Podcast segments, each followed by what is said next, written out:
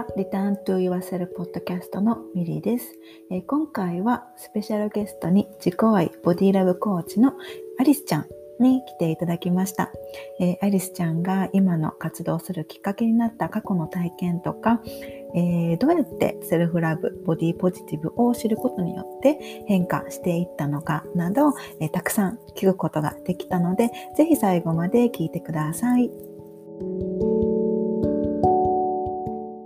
今日は11回目の配信となります。皆さんいかがお過ごしですか、えー、今日のリターントゥ y セルポッドキャストには、えー、自己愛、えー、ボディラブコーチのアリスちゃんに来ていただきました。えアリスちゃん、今日はよろしくお願いします。お願いします。はい、えー、じゃあまず、えー、私の方からアリスちゃんに、えー、質問していく形で答えていただこうと思ってます。はい、じゃあまずはアリスちゃんから、え自己紹介お願いしてもいいですか？はい。こんにちは、皆さん。私は、えー、ご紹介いただいた通り、自己愛とボディラブのコーチとして活動しています。ボディラブと自己愛っていうのは本当に私たちに欠かせないもので、こうありのままの姿が本当にね、もうそれで美しいし十分なの。それを皆さんにそのパワーを取り返してもらうために皆さんにね、あのたくさんのメッセージを日々伝えています。よろしくお願いします。よろしくお願いします。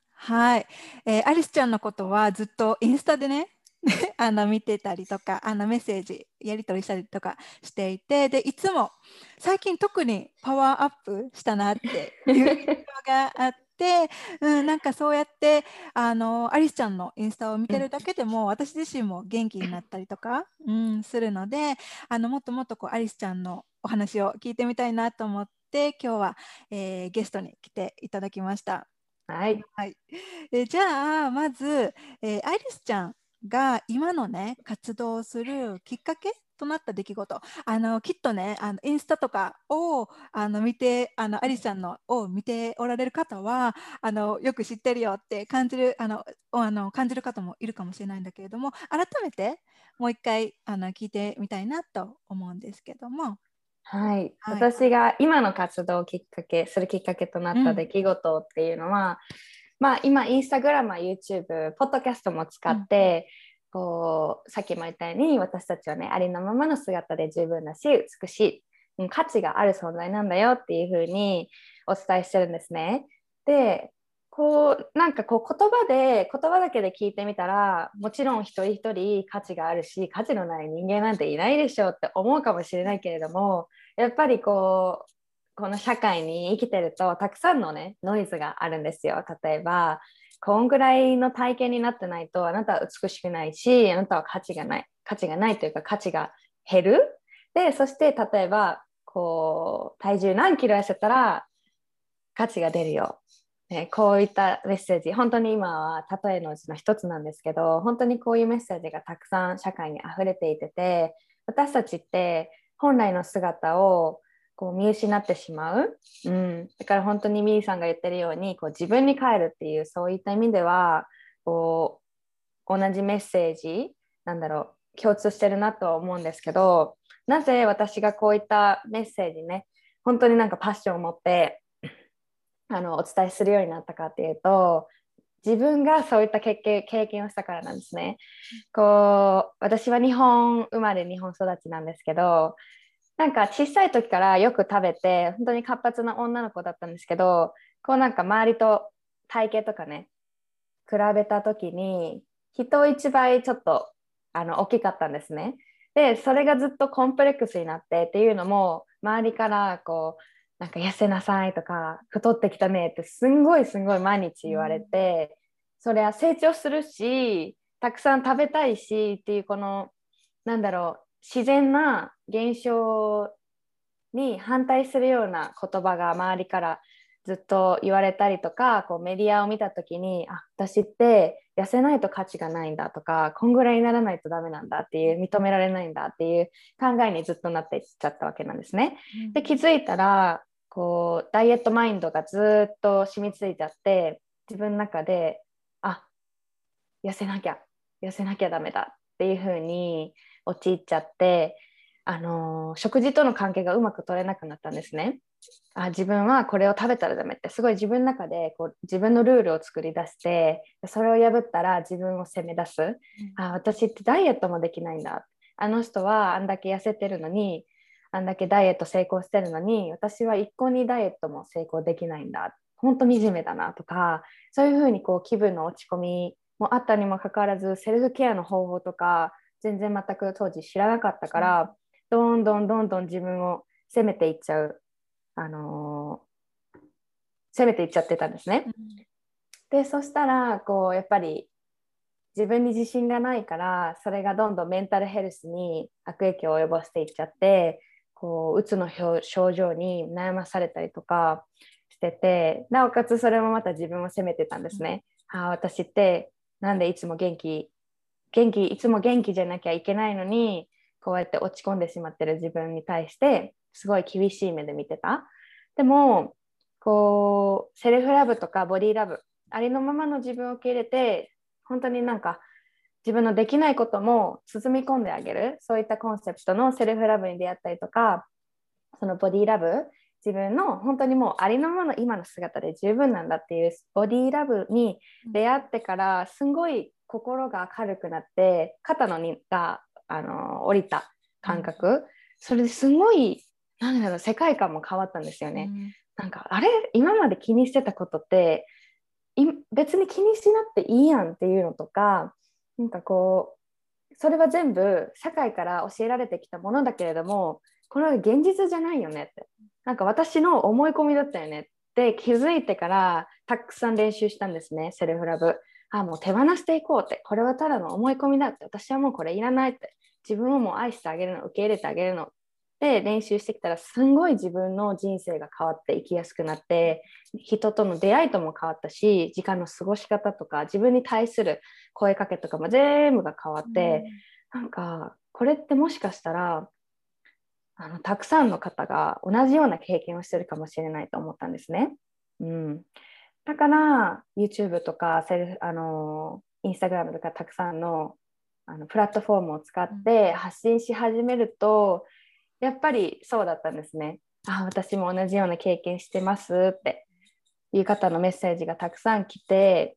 ああってこれはもっとこう加速するしかない。でそれが私の燃料になってるんですね、うん、そう。だから本当に自分の中に確信があってみんなセルフラブとかボディラブねありのままの自分で十分って本当に心から信じられるようになったら絶対世界見える世界も変わるし本当に心の底から幸せになれるよって思いながら活動しています。うん、うんありがとう教えてくれて、めっちゃいいストーリー。うん、本当に感動するそれだけ。今の話、ストーリーを聞いただけでもね。うん、うん、ねじゃあこれまでのこうアリスちゃんの体験が今のこう活動の原点というか、うん、もっとこう自分が体験したようなことを今悩んでる人たちに伝えたいっていう思いがあるっていうことだよね。そうですね。うん、ねなんかこうそうセルフラブとかその体型をこう認めてあげる自分のことを認めてあげるとかによって変わっていけたって言ったけれども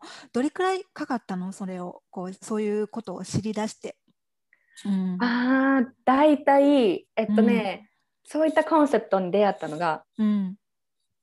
2年前ぐらいになるのかな？うんうんうん、っていうのもその2年前っていうのも、うん、私がちょうどアメリカに来た、うんうん、来てから数ヶ月経った時で、うん、あのー、セルフラブに出会ったきっかけが、当時行ってた学校語学学校の先生に「You're enough」って言われて「えどこが?」って最初疑い 疑いマックスでどこが私まだまだ足りてへんしなんかここももっと向上しないといけないしここがダメダメダメダメっていうこのネガティブな部分しか見てなくて、でその語学学校の先生に「You're enough」って言われた日からこう自分の中でこう何かこれは新しいコンセプトかもしれないと思って学び始めたのと、うん、ボディーラブ。ボディーラブっていうのはこう私が後からこう、こっちの方が好きだなって思ったんですけど、うん、ボディラブに到達する前に出会ったのがボディポジティブ。うん。ボディポジティブはどっちかというと社会的なムーブメント近いかなってるんですけど、うんうん、ボディポジティブっていうのはこう本当にありのままの、ね、体を受け入れて見た目を受け入れて、うん、みんなみんなこう違ってそれでいいよっていう、このコンセプトを大切にしようっていうところだと思うんですけど、そのボディポジティブに出会ったのがそうですね。私テッドトーク見てて、うんうん、英語の勉強するために、うんうんうん、その時にたまたまこうおすすめ入れてたんですね。うん、完璧を追い求めるのをやめましょうみたいな。それも英語のタイトルだったんですけど、うんうん、あ何これと思ってちょっと気になったから押したらそれがライフチェンジングになったっていう。うそっか。うんうんうんうん。じゃあ大体そういうそういったねこうポジティブな情報をがこう目にしたり耳に入ったりするようになってから、まあ、大体こう今のようになるまでにあの2年ぐらいかかあの、かけてっていう形なのかな？そうですね。なんかこうあるポイントではあ私も自分のこと好きになっていいやっていう、この self love ができるようになったポイントはこう結構前にあるんですけど、それでもやっぱり日々練習なので、うんうんね、まだこう、うんうん、そう、 ongoing って感じ、 keep going って感じです。ね、あの self love とかそういうことっていうのは本当にもう、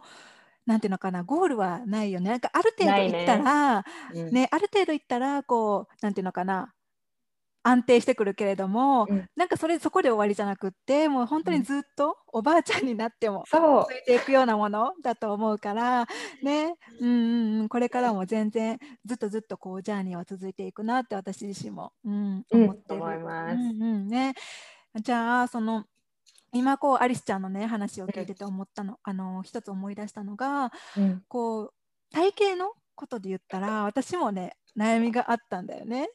なんかこう、うん、なんていうのかな女の人は胸が大きくないとダメだみたいな、うん、なんかこう胸が大きくないとモテないみたいな感じのことで。で私一時期それでめっちゃ悩んでた、めめっちゃっていうわけでもないけど、結構悩んでた時があってなんかそれこそ胸が大きくなるサ サプリメント、うんうんうん、とかをね本当にこう調べ始めたりとかする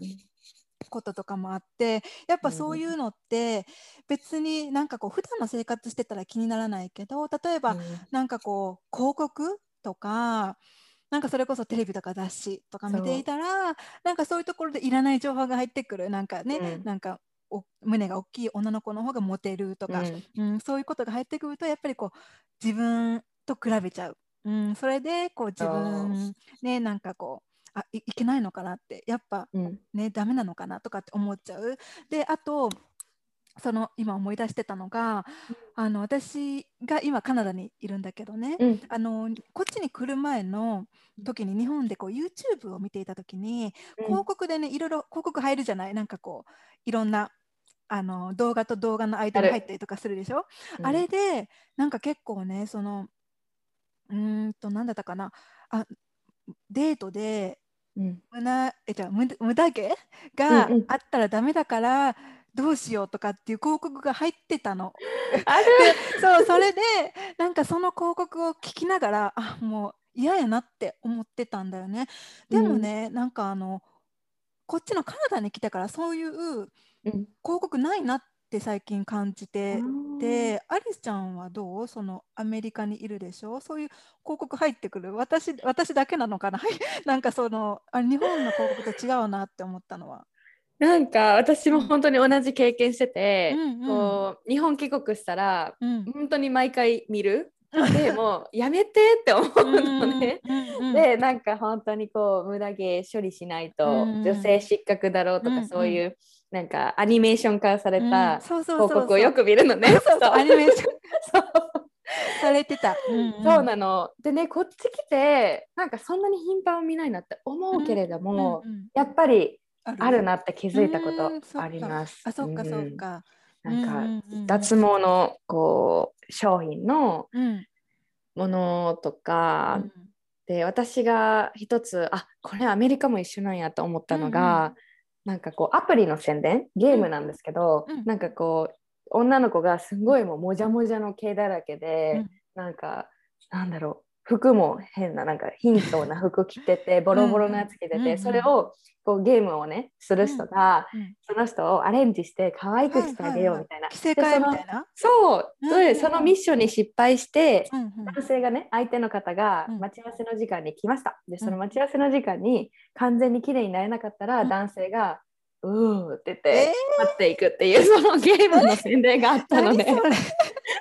なんかこれ悪質やなと思って。悪質。うんうんうん。見ててなんかなんか惹かれるんですよアニメーションだから。うんなんか面白いと思って見るから。うんうんうんうん。これなんか浸透してくるんやろなって思あって。ー、うん、洗脳みたいなそう感じ、ね。そうそうそっそれもあか。る、う、うんんうんうん。そっか、じゃあね、あまりこう、うん、日本と海外とかもね、変わ変わらないというかね、やっぱどこにでもそういった、なんかこう、洗脳チックな広告とかうん情報ってね、入ってくるよね。うんあると思いますうん。うんうん、うんあると思う。うん。ねじゃあ、じゃあ、その、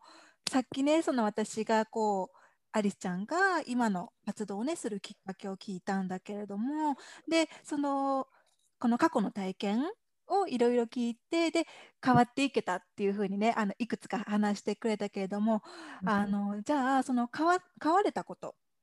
ていうのは、特にこういった面は変われたなって思うところある？なんか一つでも二つでもいいけども特にここはすっごく変われたっていうの？はい、はい。えたくさん本当にもうたくさん本当に、うん。もうたくさ めっちゃめっちゃいっぱいあんる。もうめっちゃめっちゃいっぱいあるんですけどえっとね2つ言おうかな、1つ目がうん。ファッションの部分と、うん。2つ目が、うん。と恋愛。あうん。あ大きいね。大きいよ。両方とも大きいね。じゃあまず両方とも大きい、うんうん。一つ目そのファッションの方から聞いてもいいですうん。かはい。えっ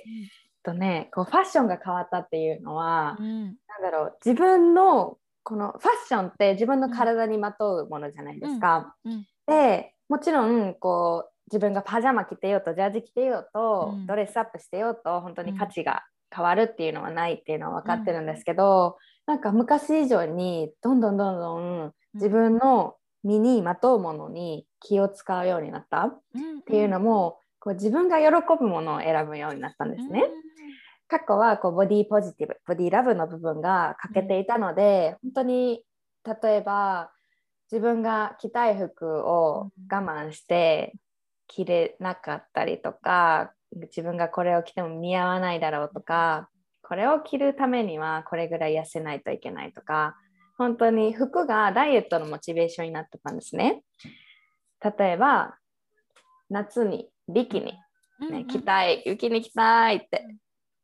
ビーチ行きたいって思っても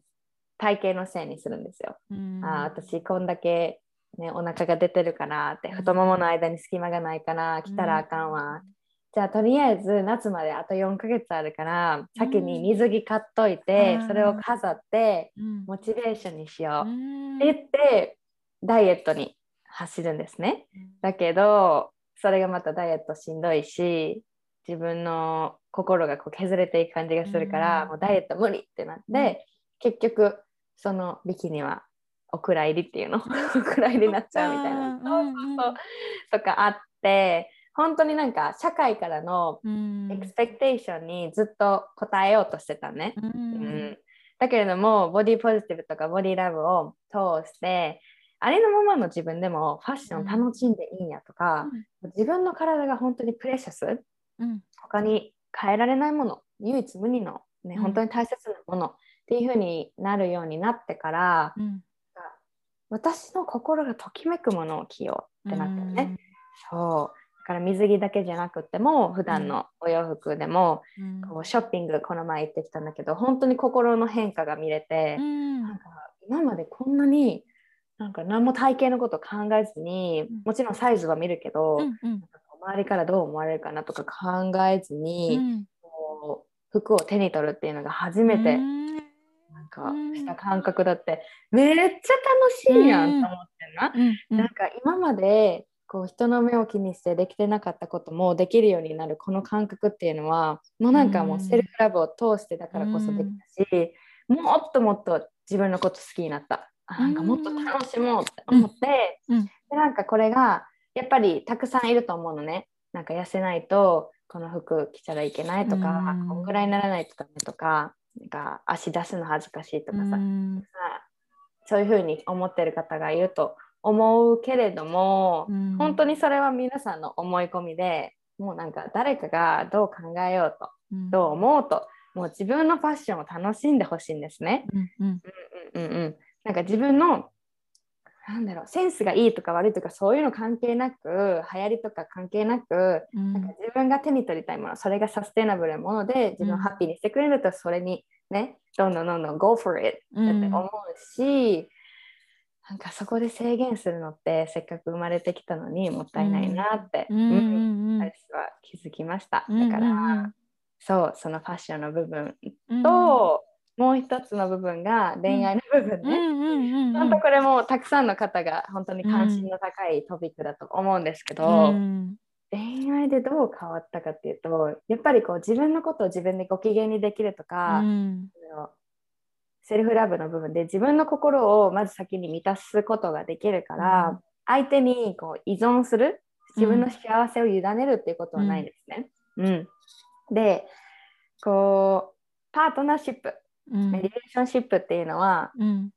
こうなんだ自分のセルフラブのコアができうん。てそれに、ま、それが周りにある感じ？なんていうのかな？パートナーシップが中心になっちゃうと、うんうん。それがうまくいってなかったらもう自分の心もボロボロになっちゃうけれども、自分の心がまっすぐね太い幹のようにできてたらうまくいかなくてももちろんうまくいってる時も、なんだろうこう自分を信じてあげられる、うん。自分の直感とか自分の声を聞けるようになって、本当にこっちにアメリカに来た当初にうん。こうデートしてた方がいてたんですけど、うんうん。その人の時は私はセルフラブ全然できてなくて。うんえーなんだろう返事が返ってこなかったらもう ずっとそわそわして勉強も集中できないみたいな。何してんのかなとか、うん。なんか返事返ってこないだけであ私嫌われたのかな、うん。もう終わりなのかなとか、で結局相手はちょっと忙しくってみたいな感じだけだったのに、うん自分の中でこうたくさんのことをね想像してて、うん。本当に不健康だった。うん。アン。んうんうん。わかる。わわかるね。苦しくてもう恋愛は苦しいもんやと思ってたね、ん。セルフラブできるまで。確かに。わかる。なんかね恋愛ってこう幸せになるためにやってる幸せを感じるためにやってるのになんか幸せじゃないっていう恋愛そうなの だから本当にそれは危ないと思って、うんうんでまあセルフラブできて始めでき始めてから出会った人っていうのは本当になんかうん。恋愛の方法、恋愛のスタイルが変わったなと思って、うんうん。絶対なんか自分から心配というか追いかけたりもしなくなったし、うんうん。もしそれが万が一合わないって、ううんん。別れちゃった終わっちゃったってなったら、それは自分が悪かったというよりかはもちろん改善点もあると思うんだけれども、うん。うん。それはその人と私が合わなかっただけで、うん。こうねアバンダンスマインセットあるじゃん。うんうんうん。あ他にもうん。もっと素敵な人がいる、うん。なんかどっちかというとこうこの人に勝手に感謝して、うん。ありがとう私はもう次に進むねってだって、うんこううじうじしてても意味がないし、うん。他にももっと素敵素敵な人に出会えるかもしれないしってそう信じるから私は大丈夫っていうふううんにうん。なれたから、そういうもちろんそのモーメントを大切にするけどその人と過ごす時間、うん。だけれどもなんかこうあ この人なじゃないとダメとかうん。なんか別れちゃったらもう私生きていけないみたいな、うん。こういう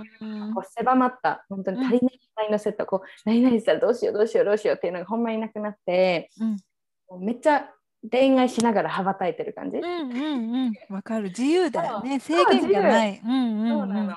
でそれでなんかめっちゃ楽しいやん恋愛って思って、っていうのも今まで苦しんでたから、うんかよかったなーって思うねんな。うん。そういう面ではファッションとか恋愛すん。ごい変わったなって思います。うん。その2つめっちゃ大きいね。大きうい。ん、なんか人生の中でも本当にあのなんていうのかな。パーセンテージを大きく占める、うんうん。と思うからその2つは、そうそうだからすごくねその2つが変われたことその変わっていったことは本当に人生がより豊かによりハッピーに、うん。なったんだろうなってすごく今聞いてて、はい。うん、思います。ううん。ん。ね、なんかこの恋愛の面で言ったらすごくね恋愛悩んでる人はめっちゃ多いよね。あの、うん、その私もこういろんななんていうのかなセッションとかをしていても本当に恋愛で悩んでる方はすごく多いし、うん、私自身ももうセルフラブに気づいたのが 恋愛 だったから、うんうんうん、すごくねあの恋愛と自己愛セルフラブっていうのはすごく密接してるなって、うん、感じる。自分との関係が相手との関係にあの直接反映されるし、でそれが近ければ近いほど余計に、うん、こうパートナーとか、まあ、彼氏とか家族とか近くなればなるほど余計に素の自分がね出やすいからなんかこう相手を通して自分を見てるような、うん、感じがする。すごいわかる、うんうん、はい、今それに直面してるんですね。だからなんかこう、セルフラブって自分の心を満たせてる時と、セルフラブがない時って、心が空っぽの状態ってすごい私こうよく説明で使うんですけど、なんかこうやっぱり自分のカップ、セルフラブのね心のカップが満たされてないと、でそんな上げれないじゃないですか、うん、本当に不可能なのに、うん、こうやっぱりセルフラブなくて自分を認めてないとか、うん、自分の価値わからないまま恋愛しちゃうと、相手の顔色を伺いながら恋愛するのね、だからどんどんどんどん心も削れていくし、なんか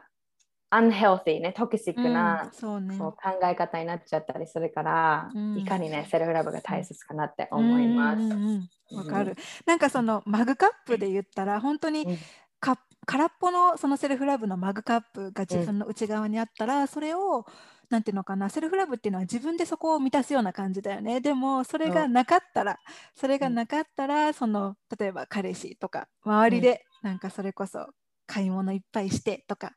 そんな感じで満たそうとするからそうやって外側で満たそうとするともっともっとってなっちゃうよね。彼その例えばもし彼氏がいたとしてもなんか、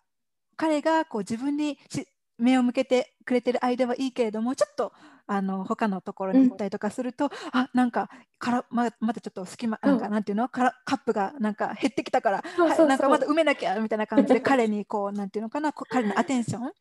を、うん、なんかこう注目してもらいたいってこうやったりとかしてね、うん、だからそれはずっとずっとこう周りから奪ってしまう。うん、ことになっちゃう。それの連鎖になっちゃうから、うん、なんかこうね恋愛とかも本当に自分で自分がでそのカップを満たせれるようになるとどんどん。どんどんそのカップにあるものを周りに与えたりとか、うん、ね、できていったりとかするから奪うんじゃなくって与える恋愛が、ね、できていくなって、う。ん、そうするともっとヘルシーだよね。ヘルシー、うんうんえー、それがいいよね、うんうん、それがいいです。自分のためにもね、うん、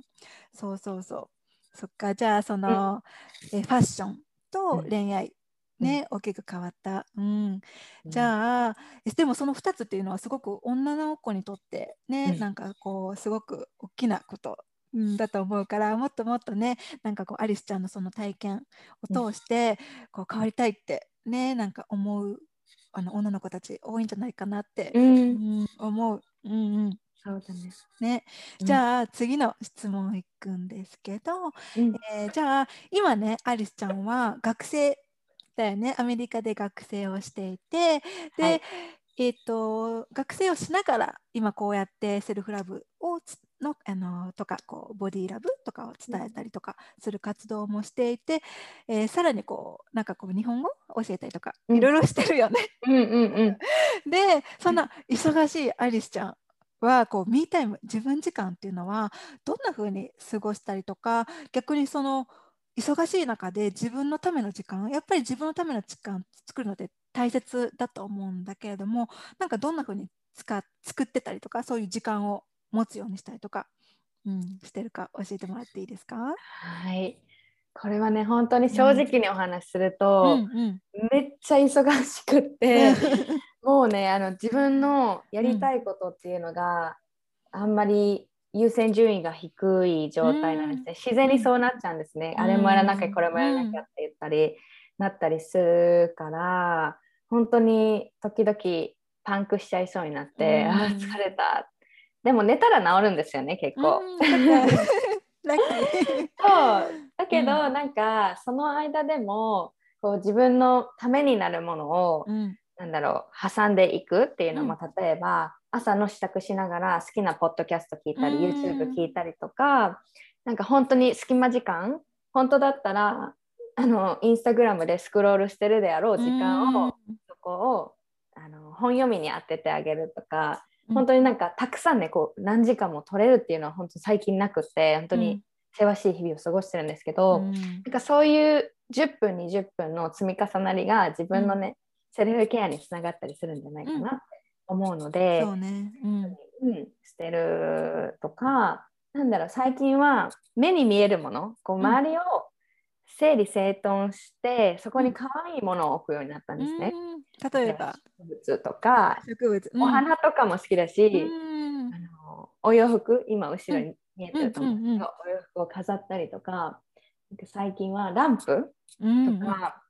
キャンドルにこだわりがあったりとか、すごいそういうなんか小さなところから変えていくことで、なんかやっぱり毎日目にするものだから、あなんか幸せだなって。なったりするし、うん、あとね太陽の光を浴びるのがすごい好きで、うん、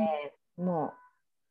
う癒されるんですね。そう、風を感じたりとか,、なんか何も携帯とか触らないで自分時間を作ってあげるのが最大の、なんだろう楽しい時間かなって。うんうんうん、そっかそっか。うんうん、じゃあこう、はい、身の回りにこういろんな可愛いものテンション上がるものを散りばめて、うん、なおかつこう目の前の本当にちっちゃな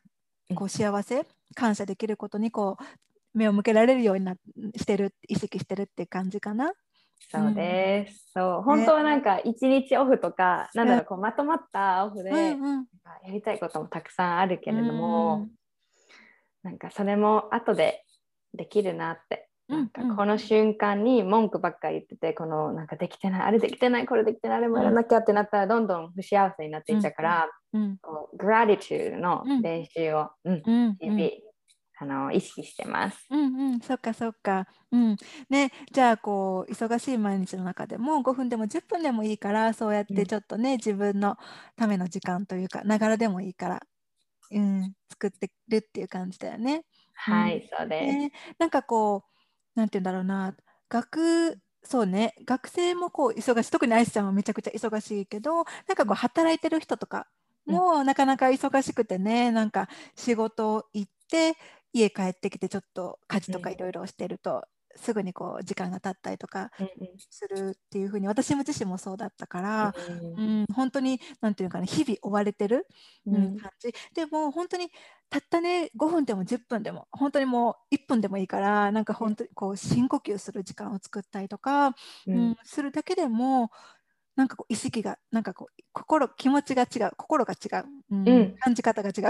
うんうん わかる、うん、感じるね、うん、だからなんかたった5分でもいいからその5分を大切に使うとね、うん、いいよね、うん、うん、本当に大きな変化が見えてきます、その時は分からなくても、ね、うん、なんか気持ちいいなって、うん、ち積もちりは積もればってやつだよね。そうそうそう。積み重ねがね積もっていくとそれが大きなね、心のゆとりになったりとか、うん、大きな感謝になったりとかするからね。うん、そうです。ね、そっか。じゃあね、まあ、今は忙しいかもしれないけどまたね落ち着くと思うからね、うん、その時にこうやりたいことをそれまでちょっと貯めておくといいかもしれないね。なんかそうだね。リストとか。そう学校終わったらもうめちゃくちゃ時間できるから、うんうん、あと1か月ぐらいの辛抱なんね、うん、だからその時に、うん、1か月で卒業するってこと？うん、うん、この楽器がそうああそっかそっか。うんうんそっか。じゃあ1か月、うん、うん、もうちょっとだね。そう、うんうんうん、頑張る。頑張る。頑張って。はい。はい。じゃあ次の質問いきます。はい、はい、えっ、ー、とこの前ねうん、恐れを超えて手放すことの大切さっていうのをなんかこうアリスちゃんがこうポストしてたのを見たんだけれども、なんかそれもね、えー、と恋愛関係だったよね。うん、うん、なんかどんな恐れがあってどうやってこう手放したかってそのストーリーをもしよかったらシェアしてもらってもいいですか？わかりました。うん、彼とは実は、あのその後戻ったんですけど、うん。うん、やっぱりこう自分の中ですごい学んだことっていうのはたくさんあって、こう別れをね切り出したんですよ。うん、アリん戻る前に。はい、そうです。うんうんうんうん、そう、それで、あの、なぜ別れを切り出したかっていうのは本当にたくさんあるんですけど、うん、こう自分の中でこう心に常に問いかけていて、うん、It is what I want, it is serving me って聞いて、すごいたくさんクエスチョンしたんだけど、その時に出た答えが、No, I want to leave. なんか I want to move on、って思ってそこもちゃんと彼とコミュニケーション取って高校だから私はもう,、もう終わりたいと思ってるのって言ったんですけど、うん、なんかそれっていうのは自分が彼から愛を感じなくなったとか自分が冷めたからとかじゃなくて、うん、自分をこう大切にするからこそなんだろうこれは違うなっていくらその人が好きでも俺は違うなって思った時の判断だったんですね。うんうんで昔はそんなことしたことなくて自分のその決断にある意味こう誇りに思ったというか驚いた部分でもあって昔はセルフラブもできてないから自分の価値を相手に委ねとったね幸せとか、だからこう相手が完全にしゃべるまでとか自分が完全にしゃべるまで恋愛は終わんなかったんですけど今回こう自分のためになってないなって思って終わらそうと思ったんですけどやっぱりまだ彼のことが好きだったからすんごい葛藤はあって、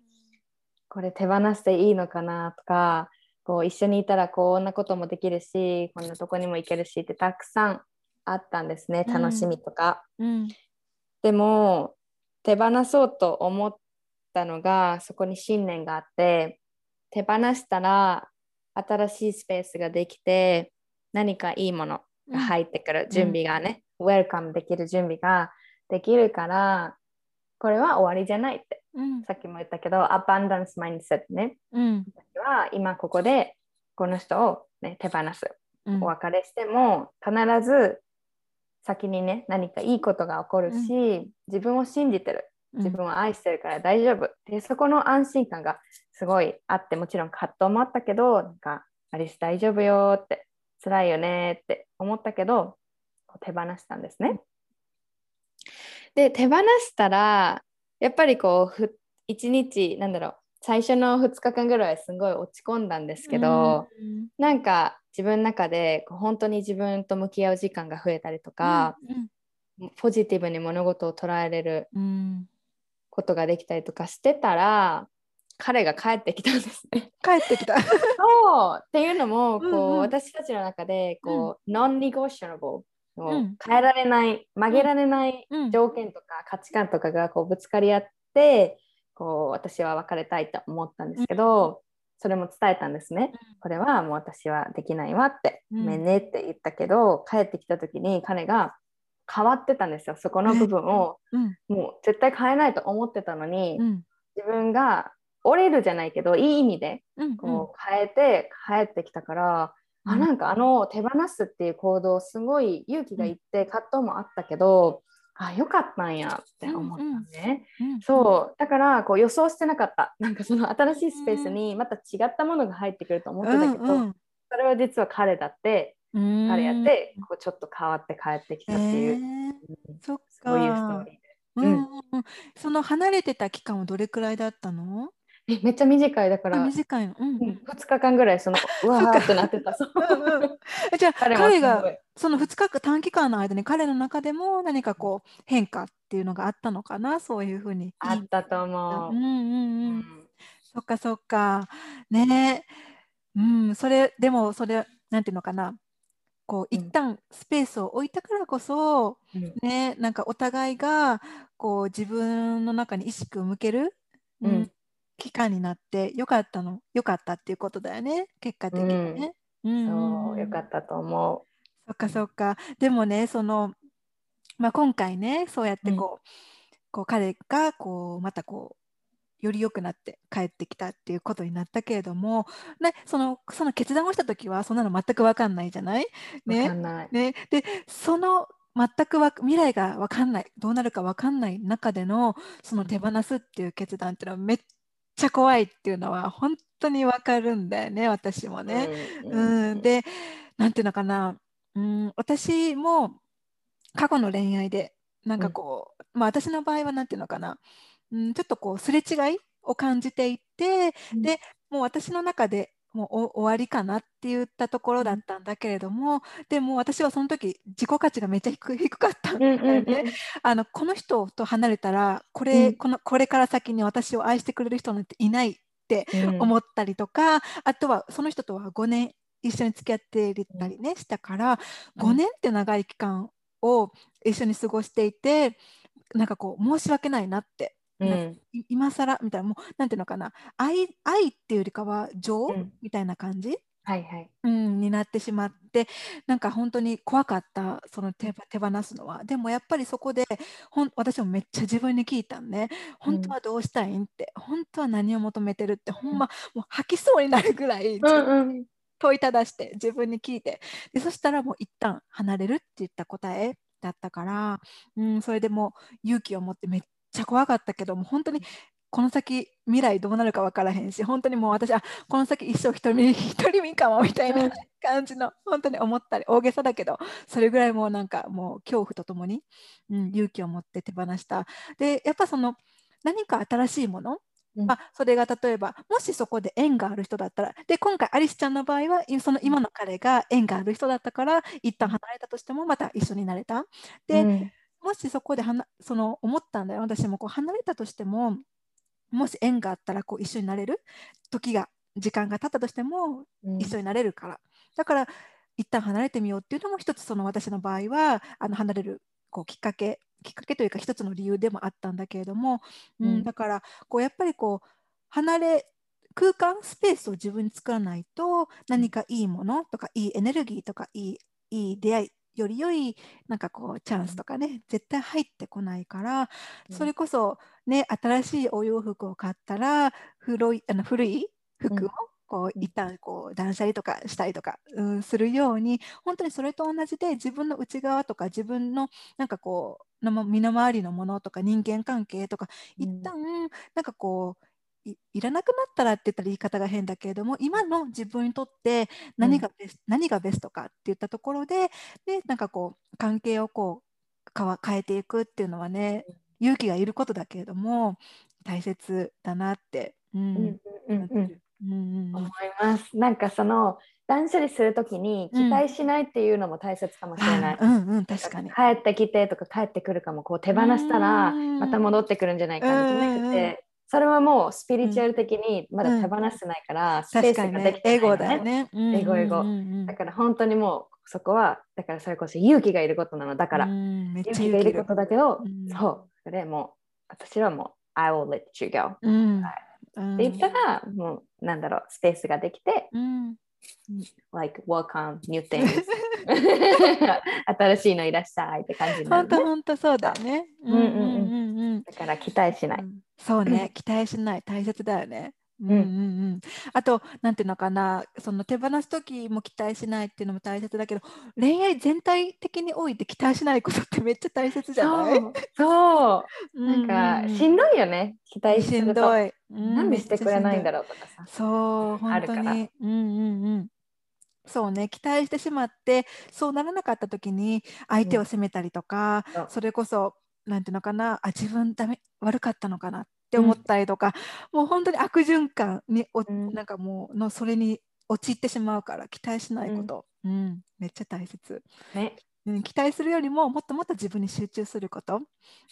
そうすると絶対によりよくなっていくからね。うん。うん。うん、思います。そう、もうじゃあ次の質問ね、えーアリスちゃんが落ち込んだ時どんなふうに自分をケアしてるっていうのも聞いてみたいなって思ってるんだけど、うん、はい。落ち込んだ時は、うん、もう自然体にいることを自分に許可します、うん、なんかこう、無理したりするのをやめました。過去は自分がずっとポジティブでいるっていうところにすごい価値を置いてたから、ネガティブになって自分を責めたりとかネガティブになってる時はどうにかしてでもこうなんだろう起こしてあげようってポジティブに戻りたいって思ってたけどそれがなんか悪循環っていうのを気づいたんですね。うん、うん、なんかこう内側から来る感情エモーションとかを無視するっていうのは、本当に自分の心に失礼なことなんだなって気づいて、っていうのもこう感情たちは例えば怒りなんだろう悔しいとか悲しいとか、それぞれのエモーションたちっていうのはそれぞれのメッセージがあって、うん、アリス今はこういうことをあなたに伝えたいのよって言ってポコポコ出てくるんですね、うん、でもそれを無視してポジティブになろう。ダメって無視すると、うん、もうそれがマグマのようにバカーンって爆発してくるね、だからそれがこう表に症状に出てきたりとか、うん、本当にもっともっとしんどくなっちゃったりとかするから、それをもう一旦やめて私はもうしんどくても OK っていいよ休憩してもいいよスローダウンしようっていうふうに、あの自分に許可を出すようになったんですね。っていうのも本当に最近忙しくって、うんうん、こう気分が落ち込んだ時にすごいプレッシャーを感じるんですね。うん、こうここに目の前にこんだけやることがあるのに自分の中でこうエネルギーが少なくなったりとか、うん、落ち込んだりしてる時の自分にスローダウンの許可を出してあげたいけどいやでもなこれやらんといけへんしなっていうそこの葛藤がすごくって、なんか本当に普段何でも何何もやらなくてもよかったら、うん、なんか全然自由に休憩取ったりとかできるけど、うん、やっぱり目の前にやることがあるから、うん、そういう時はなんかバランス、ちょっとでも10分でも目の前にあることやったらちょっと休憩取っていいよって、そういうなんかちょっとゼロにするわけじゃなくて、ゆっくり言ってあげることも大切なのかなって思ってはい、やってます。そっかそっか。ね、なんかそのさっきアイスちゃんが言ったような、こうどんな感情もあのちゃんと見逃さない。で、なんていうのかな、なんか潜在的に私たちってこうネガティブはダメみたいな感じのこと思ってない？ね。うんうん、私も割とそういうタイ感じで思ってたことがあったから、うん、あなんかなんていうのかな辛いけど辛いって言えないとか なんか悲しいけどあ悲しいって思っちゃうかんもう強くおらなあかんみたいな感じのめっちゃ私結構ね鼓舞してた自分のことをなんかハッスル、うん、ハッスルというか鼓舞、うん、うん、なんかまだまだやれるぞ みたいな感じで思っててそうするとね本当になんかこう自分の感情に蓋をしていくうんことになるからでそれがどうなるかって言ったらこう自分が何を感じてるかがいつの間にかこう分かんなくなってくるんだよね。あえ今私悲しいのかな？えそれとも元気なんだろう？どっちなんだろう？みたいな。もう自分のことなんで分からないっていう風になってくるとそれこそなんかこう目に見える形でなんか体に異常が来たりとかなんかねこう、うん、なんかこう何かが出る出たりとかするから、全然人間だからねあの、うん、ネガティブでも OK、うん、どんな自分でも OK、うん、なんか怒ってる自分も悲しんでる自分もね、うん、どんな自分でも OK だからそれをもうなんかそれをまるっとうん、OK にしてあげられるのっていうのはねすごく大切なことだよね。自分のメンタルのためにもね、うん、大切だよね。うんうんうんうん。そっかそっかね。いろいろ教えてくれてありがとうアイスちゃん今日は。じゃあ一番最後に、なんかこう、アリスちゃんからね、メッセージ、自由に何でもいいので、教えてもらってもいいですか？はい。皆さんにメッセージですよね。そうそう。うん、うん、私のメッセージは、うん、なんかね、うん、いつもこれ私声に出して自分で言ってるんですけど、うん、私が今どんな経験をしてようと、どんな社会的なステータス例えば学生、うん、結婚してないとかそういうのであろうと、どんだけお金が私の口座に入っていようと、うん、えー、周りが何を思うと周りが何を私のことを言おうと、うん、私がどんなメイクアップしてどんな服を着ようと、うん、もう常にもう価値はあるし自分の中に、もう常に私は美しいし、もう常にパワーを持ってるんですよね。人間としてのアリスとしての、うん、だからもう同じことです皆さんに、うん、もう皆さんが今ね本当にしんどいとかこう別れたばっかでってパートナーいなくてシングルなのとか、うん、なんか今つきたい仕事につけてなくてとか上司にああいう感じで言われてとかもう関係ないのよね、そこでこう周りの外側の外側から見えるものね、に皆さんの価値を決めさせるんじゃなくてもうそれはもう本当にインターナル内側から来るものに任せて大丈夫だから、うん、そこはねもう全部全部セルフラブの練習なの、うん、もう私は今のままのありのままの姿。私の自然体で価値があるよ。パワーがあるよ。自信があるよって。美しいよって。そういうふうに自分に言ってあげてほしいです。そしてこのねやっぱり今まで特にセルフラブなしで生きてきた方にとってはセルフラブ練習しだすとすごい葛藤に出る出ると思うんですね。っていうのもこう今までなかった習慣だから急に私自分のこと愛してるとか自分のこと大切にしたい、ね、ありのままで十分よって言ってもすごい違和感感じると思うのね。うん、これは多分ミリちゃんもアリスも通った道だと思うし、うん、みんな通る道だと思うのね。だからこそなんだろう責めないでジャッジしないで、うん、大丈夫。これもセルフジャラブジャーニーの一部だから、始まったばっかりだから、みんな通る道だよって、自分を自分で安心させられるような、最大のパートナーになれるような声かけをしていってほしいなって思います。皆さん応援しています。はい、ありがとうございます。めちゃくちゃいいメッセージを本当に、うん、一人一人これを聞いてくださってる一人一人に、うん、のなんかこう魂からうん、頭でこう考えるっていうよりかは本当に心で受け取れるメッセージだなって今聞いてて思った。うん、ありがとう今日はアリスちゃん。いろいろ話を聞かせてくれて。うん、うん、楽しかった。はい、じゃあ今日あの今日はアリスちゃんに来ていただきました。はい、えじゃあこれからもねアリスちゃんのあの活動とかあのインスタとかえっとえインスタと、えー、YouTube とポッドキャスト。ポッドキャストがメインです。うん、今、この3つがメインなのかな？はい、うんうん、じゃあまたね私のあの概要欄とかに貼っておくので、うん、あのぜひ皆さんアリスちゃんのこう元気になる、うん、投稿とかねあのに触れてみてください。はい。じゃあ今日はアリスちゃん本当にありがとうございました。うん、ありがとうございます。はい。それではまた次回の配信でお会いしましょう。またね。バイ。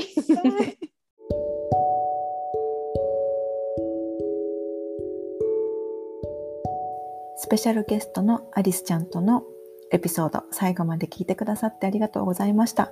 えー、アリスちゃんのインスタなどの、えー、リンクは概要欄に貼っておくので、そちらもあの確認してみてください。それでは次回の配信でお会いしましょう。またね